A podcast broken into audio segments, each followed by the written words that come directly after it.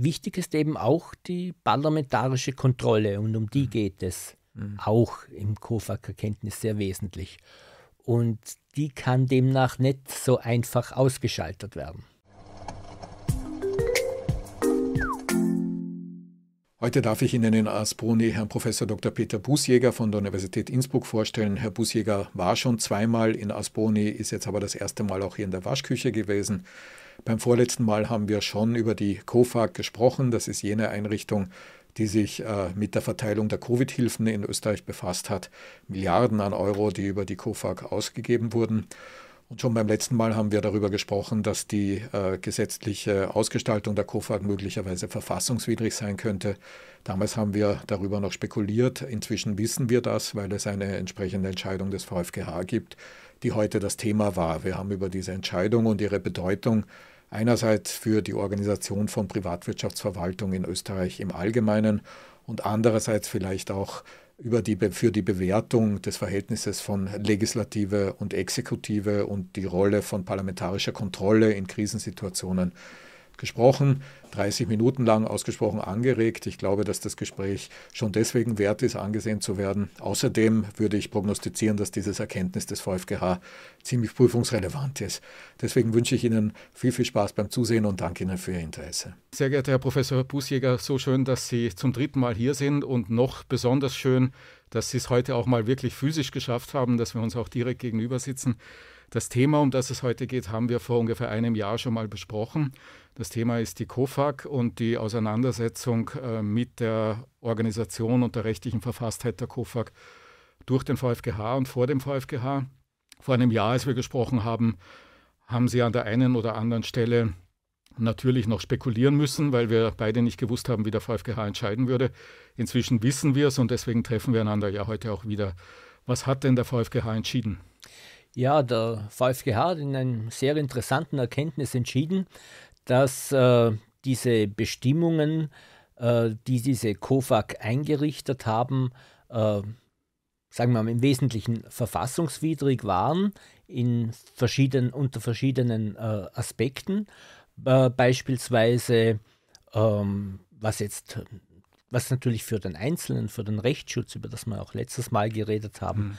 von besonderer Bedeutung ist, ist äh, dass dem Einzelnen äh, kein Rechtsanspruch auf äh, Leistungen mhm. äh, der COFAG äh, gewährt wurde. Diese Bestimmung war äh, beispielsweise äh, verfassungswidrig. Ähm, verfassungswidrig war auch, ähm, dass äh, die, die COFAG äh, Leistungen, also dass die, die, die, Org- die Organisation der COFAG als solche war auch äh, verfassungswidrig, weil sie dem Effizienzprinzip äh, äh, widersprochen hat, was der, auch für uns äh, Wissenschaftlerinnen und Wissenschaftler interessant ist, weil hier mhm. äh, zum ersten Mal das Effizienzprinzip fruchtbar gemacht wird. Mhm. Bis jetzt hat der Verfassungsgerichtshof dieses Effizienzprinzip als solches anerkannt, aber noch keine Ausgliederung äh, ist äh, unter dem Effizienzprinzip oder wegen Verstoßes gegen das Effizienzprinzip aufgehoben worden. Das ist jetzt mhm. zum ersten Mal und äh, unter dem Aspekt ist es auch sehr interessant. Was heißt ein Effizienzprinzip? Ja, äh, das ist äh, in der Verfassung insoweit äh, grundgelegt, als der Rechnungshof die Gebarung des Staates und der öffentlichen Unternehmen unter dem Gesichtspunkt äh, der Zweckmäßigkeit, der mhm. Sparsamkeit, der Wirtschaftlichkeit äh, zu prüfen hat. Und daraus leitet die Wissenschaft das sogenannte Effizienzprinzip ab. Mhm. Das heißt, verkürzt gesprochen, der Staat soll einigermaßen wirtschaftlich agieren. Uh, all das, was der Staat tut, ob jetzt das im Wege der Hoheitsverwaltung ist oder im Wege der Privatwirtschaftsverwaltung, soll diesem Effizienzprinzip entsprechend gestaltet sein. Mhm. Und uh, zumindest nicht unwirtschaftlich mhm. sollte er agieren. Ja? Und uh, damit ist diesem Effizienzprinzip durchaus uh, sind gewisse Konturen verliehen worden. Jetzt ist es ja so, dass man gemeinhin eigentlich privatwirtschaftliche Organisationen als effizienter wahrnimmt oder zumindest im Klischee als effizienter wahrnimmt als öffentlich-rechtlich verfasste Organisationen. Warum kommt man überhaupt auf die Idee, sowas wie die COFAG äh, privatwirtschaftlich zu organisieren? Und hat der VfGH sich dazu verhalten, wie man so eine Idee einschätzen muss?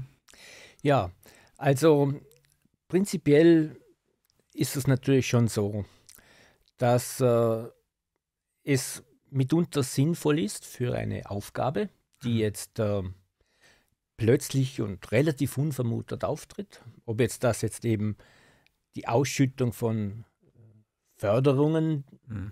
betrifft, die einen gewissen Ausgleich für für Verdienstentgänge bewirken soll, die ein Unternehmen dadurch erlitten hat, dass es einen Lockdown erfahren hat, oder auch, wenn es, wenn es um Angelegenheiten der Versorgung von Asylwerberinnen und Asylwerbern betrifft, dass man für diese plötzlich unvermutet auftretenden Aufgaben einen privaten Rechtsträger schafft und ihn mit diesen Aufgaben betraut, weil dieser private Rechtsträger flexibler agieren kann als die herkömmliche Verwaltung, die äh, an ihre Stellenpläne gebunden ist, die an all das gebunden ist, was, was eben der Private nicht einhalten muss.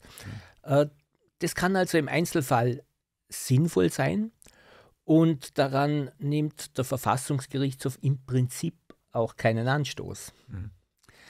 Aber was wir aus dem COFAG-Erkenntnis lesen, ist das, dass er sagt, ja, äh, das kannst du also wie gesagt machen, Staat, ob das jetzt Bund, Land oder eine Gemeinde ist, das geht schon, aber da muss dieser Rechtsträger schon aber auch in der Lage sein, diese Aufgaben, die er ausführen soll, auch tatsächlich zu bewältigen. Mhm. Und umgelegt auf die COFAG hat das eben betroffen, dass die COFAG selber gar nicht in der Lage war, ihre Aufgaben zu erfüllen, sondern sich des, der staatlichen Verwaltung im Wege des Finanzamtes bedienen musste. Und vor dem Hintergrund war es dann natürlich selbstverständlich so, dass diese COFAG ja eine, eher eine Umgehungskonstruktion war. Mhm. Also das, was man von vornherein sich überlegen hätte können und wahrscheinlich auch überlegt hat, ja, lassen wir diese Förderungen nicht über das Finanzamt abwickeln. Das hat sozusagen das Finanzamt dann doch gemacht, aber mhm. eben äh, über die Umgehungskonstruktion äh, COFAG. Mhm. Und das hat zu Recht dem Verfassungsgerichtshof nicht gepasst. Mhm. Und äh, warum man dann diese Umgehungskonstruktion gewählt hat, war wahrscheinlich die, dass aus irgendwelchen, man hat erstens der Verwaltung das nicht zugetraut, hat aber selber, war selber nicht in der Lage, sozusagen eine, eine Alternative aufzubauen.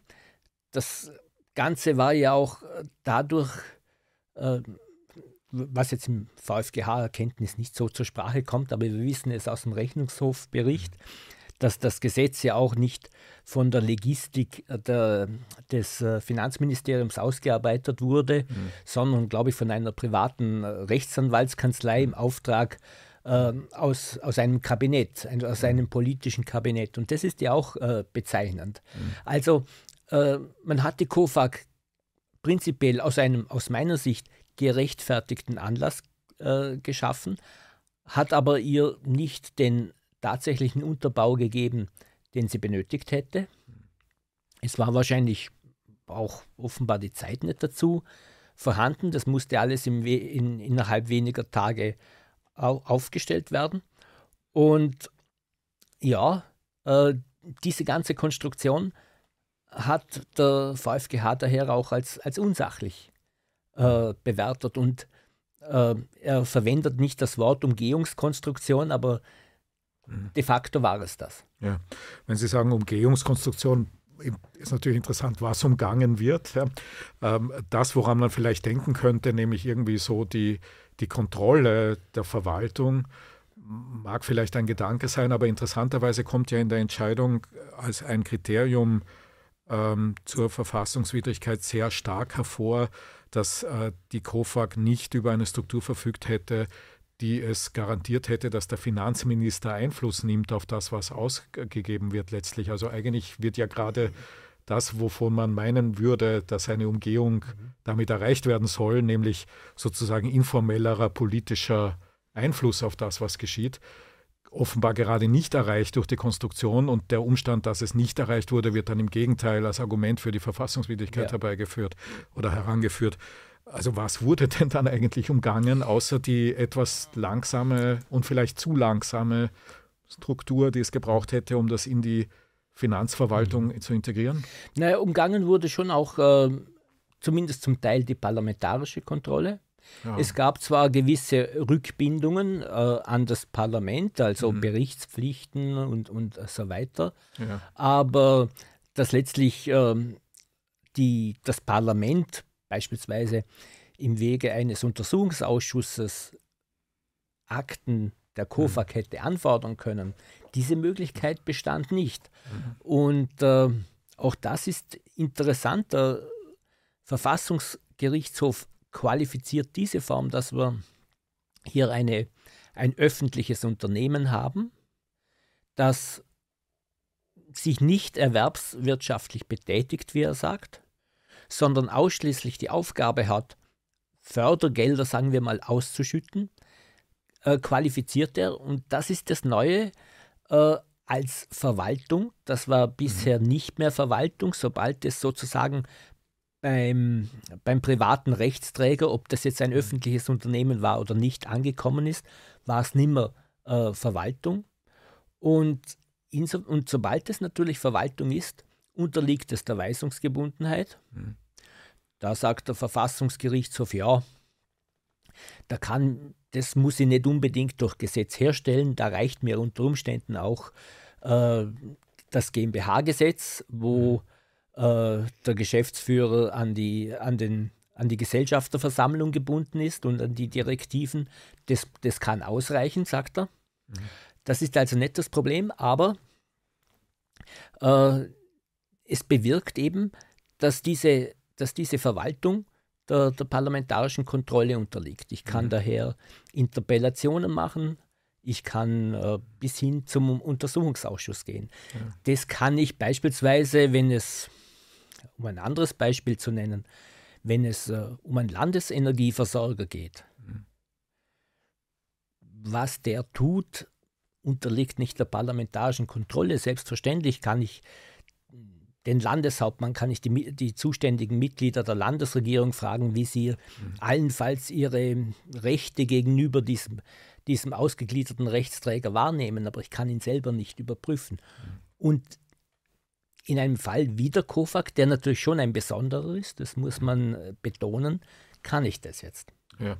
Hätte man, also ich versuche jetzt irgendwie die Position der Regierung ein wenig nachzustellen, hätte man denn aus dem Argument heraus, dass das halt einfach ziemlich schnell gehen muss, also sowas wie eine Zwei-Stufen-Lösung eigentlich machen müssen, oder wie hätte man sich das vorstellen können?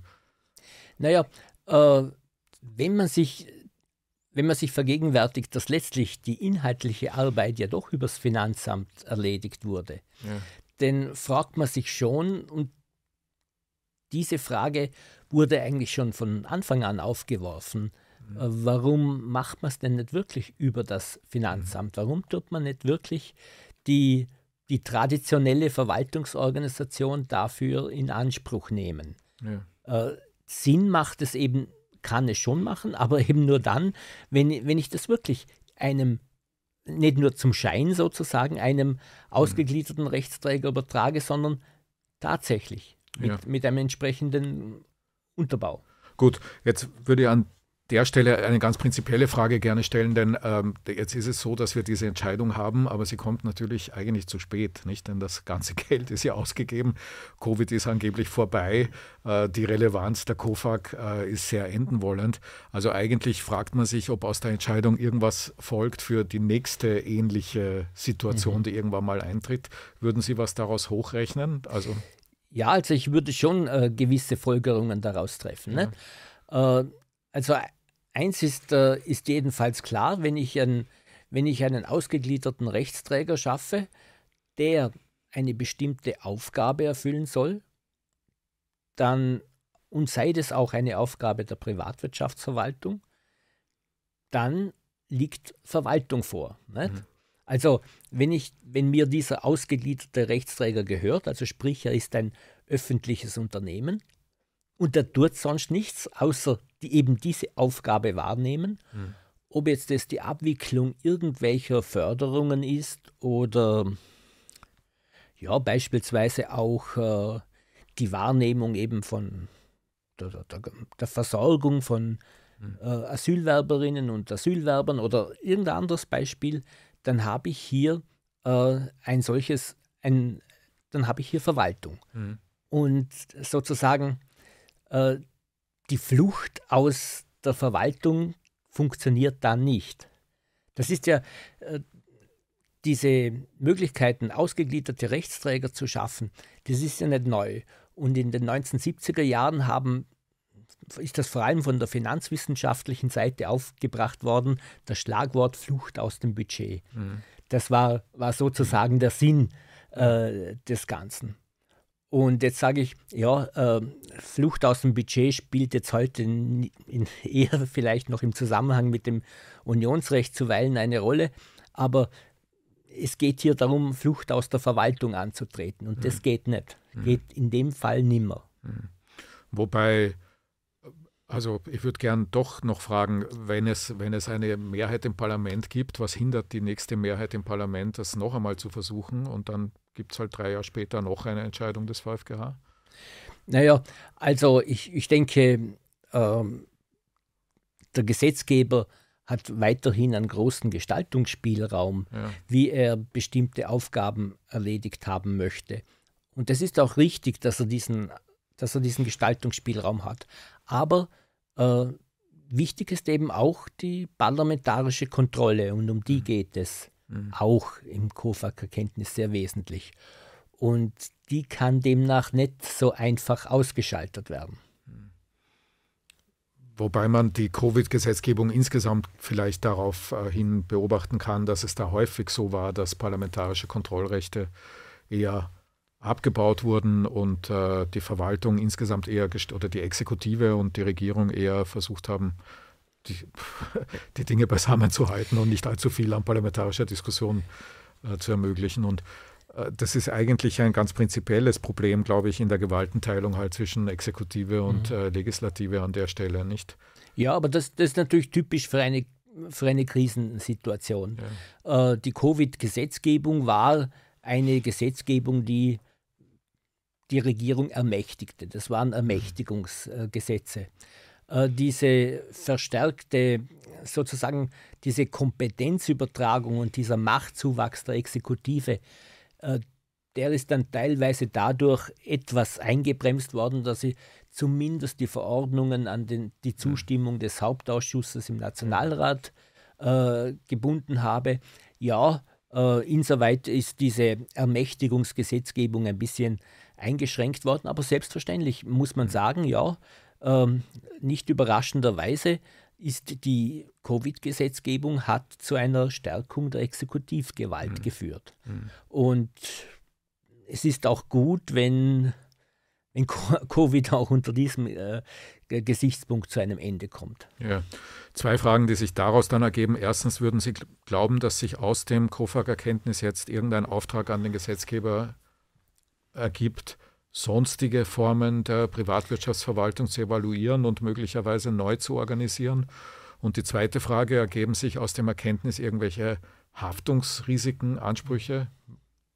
Also ich denke schon, dass äh, aus dem Erkenntnis äh, gibt sich jetzt zunächst mal nicht nur für den Gesetzgeber die eine oder andere Folgerung, sondern auch jetzt einmal für die Wissenschaft. Wir müssen das jetzt einmal reflektieren mhm. und unsere Schlüsse ziehen, was, äh, was jetzt, welche Folgerungen das hat. Äh, einen Aspekt finde ich nämlich schon auch noch äh, interessant, das ist das Thema mit dem Rechtsanspruch. Mhm. Ähm, die Privatwirtschaftsverwaltung war ja bisher schon, der Ausdruck rechtsfreier Raum ist vielleicht im, gerade im Gefüge unseres äh, Verfassungssystems ein bisschen ein Unbegriff, aber sie kam nahe zum rechtsfreien Raum hinzu. Ich habe keine Das ist allerdings aufgrund der Anordnung der Bundesverfassung so. Die Kompetenzverteilung gelangt nicht zur Anwendung. Ich kann also auch im transkompetenten Bereich handeln. Mhm. Das Legalitätsprinzip ist insoweit äh, entschärft, wenn man so sagen will, als, als ich nur an die bestehenden Gesetze gebunden bin. Mhm. Ähm, und zudem auf die Leistungen der Privatwirtschaftsverwaltung im, im Rahmen von Förderungen äh, besteht in den meisten Fällen, so steht es in den meisten Fällen in Gesetzen, manchmal auch nicht, das habe ich mhm. dann auch noch gelernt, äh, aber es gibt, in den meisten Fällen steht es, auf die Einhaltung dieser Bestimmungen besteht kein Rechtsanspruch, auf mhm. die Gewährung einer Förderung besteht kein Rechtsanspruch. Und hier hat der, der VfGH das im Grundsatz zwar anerkannt, mhm. ja, das kann auch weiterhin so praktiziert werden, aber im Fall der COFAG haben wir wieder eine besondere Situation. Wir haben, wir haben einen ausgegliederten Rechtsträger, der dazu geschaffen worden ist, Förderungen zu gewähren, die einen Ausgleich dafür bieten sollten, dass bestimmte Entschädigungsbestimmungen des Epidemiegesetzes, die sonst zur Anwendung gelangt wären, hier keine Anwendung fanden. Mhm. Also es war, es war also eine Art Kompensation. Und äh, das zweite Argument des äh, VfGH war, dass hier eine bestimmte große Geldsumme dieser COFAG übertragen wird, mit dem Ziel, dieses auch tatsächlich den Unternehmen zugute zu kommen, kommen zu lassen. Und vor diesem Hintergrund war die, der Ausschluss jeglichen Rechtsanspruchs für den VfGH verfassungswidrig. Ja. Und auch das ist nicht ganz uninteressant. Wie gesagt, ich habe wahrscheinlich selten Fälle, die haargenau mit dem der COFAG übereinstimmen. Aber ich habe mhm. natürlich auch äh, Fälle, wo ich, wo, ich den, wo ich eine bestimmte Geldsumme zur Verfügung stelle als staatlicher Rechtsträger, ob das die Bundes- oder Landesebene ist, und das Ziel verfolge, dass dieses Geld möglichst unter die Leute kommt, nach mhm. bestimmten Kriterien. Und von, unter diesem Aspekt stellt sich dann schon die Frage, ob dann der Ausschluss des Rechtsanspruchs tatsächlich mhm. äh, sachlich gerechtfertigt ist. Weil das ist natürlich in der Praxis wirklich ein großes Problem. Äh, wenn Sie eine Förderung oder wenn Sie ein, eine Leistung des Staates mit Bescheid bekommen oder darum angesucht haben und äh, Sie bekommen mit Bescheid eine Absage, dann können Sie den Bescheid anfechten beim Verwaltungsgericht. Die Absage muss auch auf konkrete Rechtsvorschriften gegründet sein und es wird überprüft. Ähm, in der Privatwirtschaftsverwaltung hat man sich mit dem Konstrukt Fiskalgeltung der Grundrechte beholfen. Das setzt aber erst einmal voraus, dass ich fängt bereits damit an, dass ich bei Gericht eine Klage einbringen muss, mhm. was schon ein bisschen kritischer ist als vielleicht eine Beschwerde beim Verwaltungsgericht. Der zweite Aspekt ist, dass ich wissen muss, dass zumindest ein, an, zumindest ein anderer mit den genau gleichen Bedingungen die Förderung bekommen hat, die ich nicht bekommen habe. Mhm. Schwierig, nachzu- schwierig nachzuweisen. Und es verwundert daher auch gar nicht, dass wir auch diese Fiskalgeltung der Grundrechte wird von in jedem Lehrbuch erwähnt und mhm. äh, wird bei der Prüfung abgefragt, aber realpraktische Fälle findet man eher selten. Mhm. Und jedenfalls ist hier das COFAG-Erkenntnis zumindest der Hinweis, es gibt schon Fälle, äh, wo eben äh, dieser Ausschluss des Rechtsanspruches verfassungswidrig ist. Ja, und die vorherige Frage ist noch offen, falls das so gewesen sein sollte, falls es also irgendwelche Ansprüche geben, gegeben haben sollte, die jetzt von der COFAG abgelehnt wurden, weil es keinen Rechtsanspruch gab, aber trotzdem aus unsachlichen Gründen, gäbe es irgendeine Art von Möglichkeit, da einen Regress zu fordern und wenn ja, von wem? Ja, ja. Sehe ich jetzt im Augenblick schwierig, nicht? Weil äh, der Gesetzgeber von jeglicher Amtshaftung frei ist. Mhm. Das heißt also, man müsste schon äh, nachweisen, äh, dass die COFAG falsch gehandelt hat. Und, und ja, äh, da Fiskalgeltung, kann man sich auf die Fiskalgeltung der Grundrechte berufen. Ich, ich muss halt einen Vergleichsfall sozusagen kennen. Nicht? Ich muss einen Vergleichsfall kennen, dann, dann kann ich bei, bei Gericht eine Klage einbringen. Ja, was aber sehr schwierig wird, nicht? Also ja. Befällt Sie nicht, wie mich gerade, so ein gewisses Unwohlsein dahingehend, dass wir zwar jetzt eine Erkennt- eine Erkenntnis haben, dass das verfassungswidrig war, aber eigentlich kaum etwas, was dagegen spricht, dass es bei der nächsten Krise genauso wieder geschehen wird, weil man ja dann nicht plötzlich dann interessiert daran sein wird, Rechtsansprüche zu schaffen oder ein parlamentarisches Kontrollrecht zu schaffen. Ja. Und weil man vielleicht erst recht wieder damit rechnen wird, dass mhm. bis der VfGH irgendwann entschieden hat, die Krise eh wieder vorbei ist und es eigentlich niemand interessiert, zumal das ja auch ein sehr komplexes Thema ist. Man mhm. hat ja nicht einmal politisch irgendwas ja. verloren. Rechtlich sowieso wenig und politisch auch nicht. Wer interessiert sich heute noch für die COFAG? Mhm. Ja? Also bräuchte man dann nicht irgendwie ein, einen Eilrechtsschutz oder sowas mhm. in solchen Konstellationen? Darüber haben wir im allerersten ja. Gespräch gesprochen. Also die Gefahr ist real. Ja. Ne? Ähm, dagegen steht äh, die Hoffnung in die Einsichtsfähigkeit und Lernfähigkeit der Politik. Äh, Ach so, die, die Gut, ja, man kann es versuchen. Ja. Naja, also äh, ein gewisses Vertrauen sozusagen in äh, das, das politische System, äh, den Verfassungsgerichtshof respektiert, habe ich schon. Ja. Äh, aber Sie haben recht, wir haben keinerlei äh, Garantien, dass das beim nächsten Mal anders, anders mhm. läuft.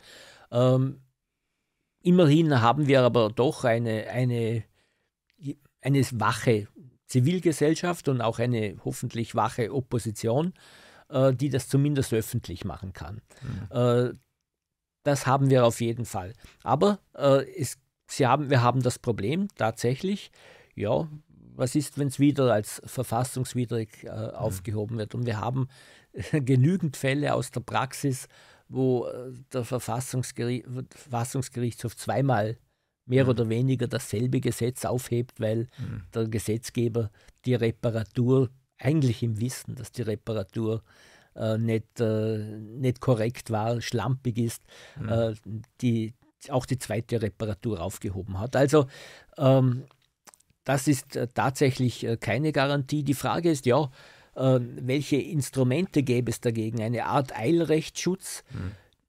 Ich glaube tatsächlich, wir müssten darüber nachdenken, wie wir in solchen Fällen einen Eilrechtsschutz äh, gewähren können. Mhm. Ähm, in solchen und anderen Fällen, auch da sollten wir irgendwie aus der Corona-Zeit lernen, mhm. ähm, dass wir tatsächlich sozusagen ausgeliefert sind über Monate hinweg, bis der Verfassungsgerichtshof entscheiden kann, ist ein, schlech- ein schlechter Zustand. Mhm. Zwar hat sich schon gezeigt, dass der Also wenn sich etwas als eine stabile Institution erwiesen hat, dann ist das der VfGH in dieser Zeit gewesen. Das ist ganz klar. Und wir haben auch gesehen, und das betont der VfGH selber zu Recht, er hat auch relativ schnell entscheiden können, aber halt auch nur relativ schnell. Nicht? Also äh, ich brauche, wenn ich eine Verordnung habe, brauche ich zunächst einmal irgendwen, der die Verordnung bekämpfen kann und dann einen Antrag einbringt, dann und dann habe ich eine Gegenäußerung und so weiter, Fristen, die ich mhm. zu wahren habe. Also es dauert einfach eine Zeit von durchaus einigen Monaten, in, denen, in der halt schon relativ viel passieren kann. Ja. Und insoweit haben wir schon eine gewisse Lücke im Rechtsschutz. Mhm. Zu der ja vielleicht auch noch beitragen mag, dass der VfGH die äh, Bestimmungen zwar als verfassungswidrig aufgehoben hat, aber eine erstaunlich lange Übergangsfrist vorgesehen hat. Also es ändert sich jetzt auch weiterhin bis Jahr, weit ins Jahr zwanzig vierundzwanzig nichts. Äh, g- wollen Sie sich dazu verhalten? Halten Sie das für richtig? Äh, ist das äh, zu lang? Ist es äh, nachvollziehbar? Ist es ein Problem, weil es einen an sich rechtswidrigen Zustand weiter prolongiert? Nun, also dass der, der VfGH eine Übergangsfrist setzen kann, hat ist einerseits schon ein gewisses Problem. Mhm. Also es ist ja an sich nicht so wahnsinnig einsichtig, warum eine als verfassungswidrig erkannte Norm weiterhin dem Rechtsbestand angehört mhm. und dann ja bekanntermaßen erst recht zementiert ist. Mhm. Dann kann ich denn gar nichts mehr machen. Derjenige, der erfolgreich beim VfGH war, kriegt wenigstens die Ergreiferprämie. Der Rest muss ja sich auch dran nicht. Ne? Richtig, ja. ja. Also das ist, das ist auf den ersten Blick nicht einsichtig. Ähm, auf der anderen Seite steht halt, und das ist die Entscheidung des Bundesverfassungsgesetzgebers, dass er sagt, ja, ähm, es soll, äh, es soll sozusagen dem Gesetzgeber die Chance der, mhm. gegeben werden, die Sache zu reparieren. Und als reales Problem steht natürlich im Hintergrund, dass es zuweilen sein kann, dass kein Gesetz zu haben noch das schlimmere Ergebnis ist, mhm. als ein verfassungswidriges Gesetz zu haben.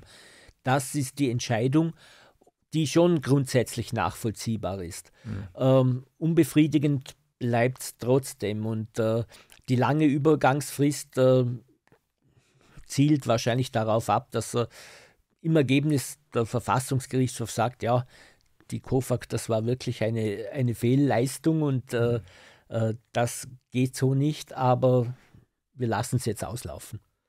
Ja, wir lassen es jetzt auslaufen, ist ja auch deswegen das richtige Stichwort, weil ja dazwischen eine Wahl liegen wird oder wir mitten im Wahlkampf jedenfalls landen mit der Reparatur der COFAG. Also man tut immer so, als wäre der Gesetzgeber sozusagen ein Datum, das sich nicht verändert. Nicht? Der mag sich ja verändern, der Gesetzgeber. Und mitunter mag dann das, was rauskommt, anders ja. aussehen und zumindest im Wahlkampf thematisiert werden. Das ist jetzt wahrscheinlich bei der COFAG nicht so tragisch, weil das sehr technisch ist mhm. und eben kaum mehr jemanden interessiert. Aber bei anderen äh, Entscheidungen des VfGH mag das eine Rolle spielen. Nicht? Wenn auf der einen Seite die Drohung liegt, dass irgendwas eben komplett dann nicht mehr gilt und auf der anderen Seite die Alternative aber von der, vom jetzigen Parlament anders gesehen wird ja. als vom potenziell Nächsten, entsteht da ein, ein Konglomerat an Interessen, ja, das in dem, im, im reinen Recht so nicht abgebildet ist. Ja, das werden wir ja auch äh, im Fall des O R F so genau, sehen, nicht? Den, also wo wo sozusagen die jetzigen Regierungsparteien vor der Wahl stehen, äh, wollen sie schnell noch eine Reparatur machen oder, äh, oder, auf nicht. Ein, äh, ja. oder nicht und auf ein Ergebnis warten, äh, bei dem dann eben möglicherweise andere Parteien sozusagen das, äh, die Sache dann bestimmen. Ja. Herr Bußjäger, abschließend vielleicht noch, ähm, wenn man das jetzt als Student oder als Studentin lernt, dieses, äh, dieses COFAG-Erkenntnis, was müsste man bei einer Prüfung dazu sagen? Ja, bei einer Prüfung müsste, was müsste man bei einer Prüfung dazu sagen? Also ähm, die Frage wäre ja, ähm, ist die Tätigkeit eines öffentlichen Unternehmens Verwaltung? Und die ja. Antwort wird sagen, unter Umständen ja, aber wenn es rein erwerbswirtschaftlich ist, mhm. wie beispielsweise die Landeshypothekenbank oder die, mhm. der Landesenergieversorger oder sonst äh, irgendwer, dann, dann nicht. Also die Antwort wäre, es kommt darauf an und die nee, Gegenfrage des Professors wäre ja, und auf was kommt es denn an? Ne? Ja, gut. vielen, vielen herzlichen Dank. Vielen Dank. Danke, Danke auch.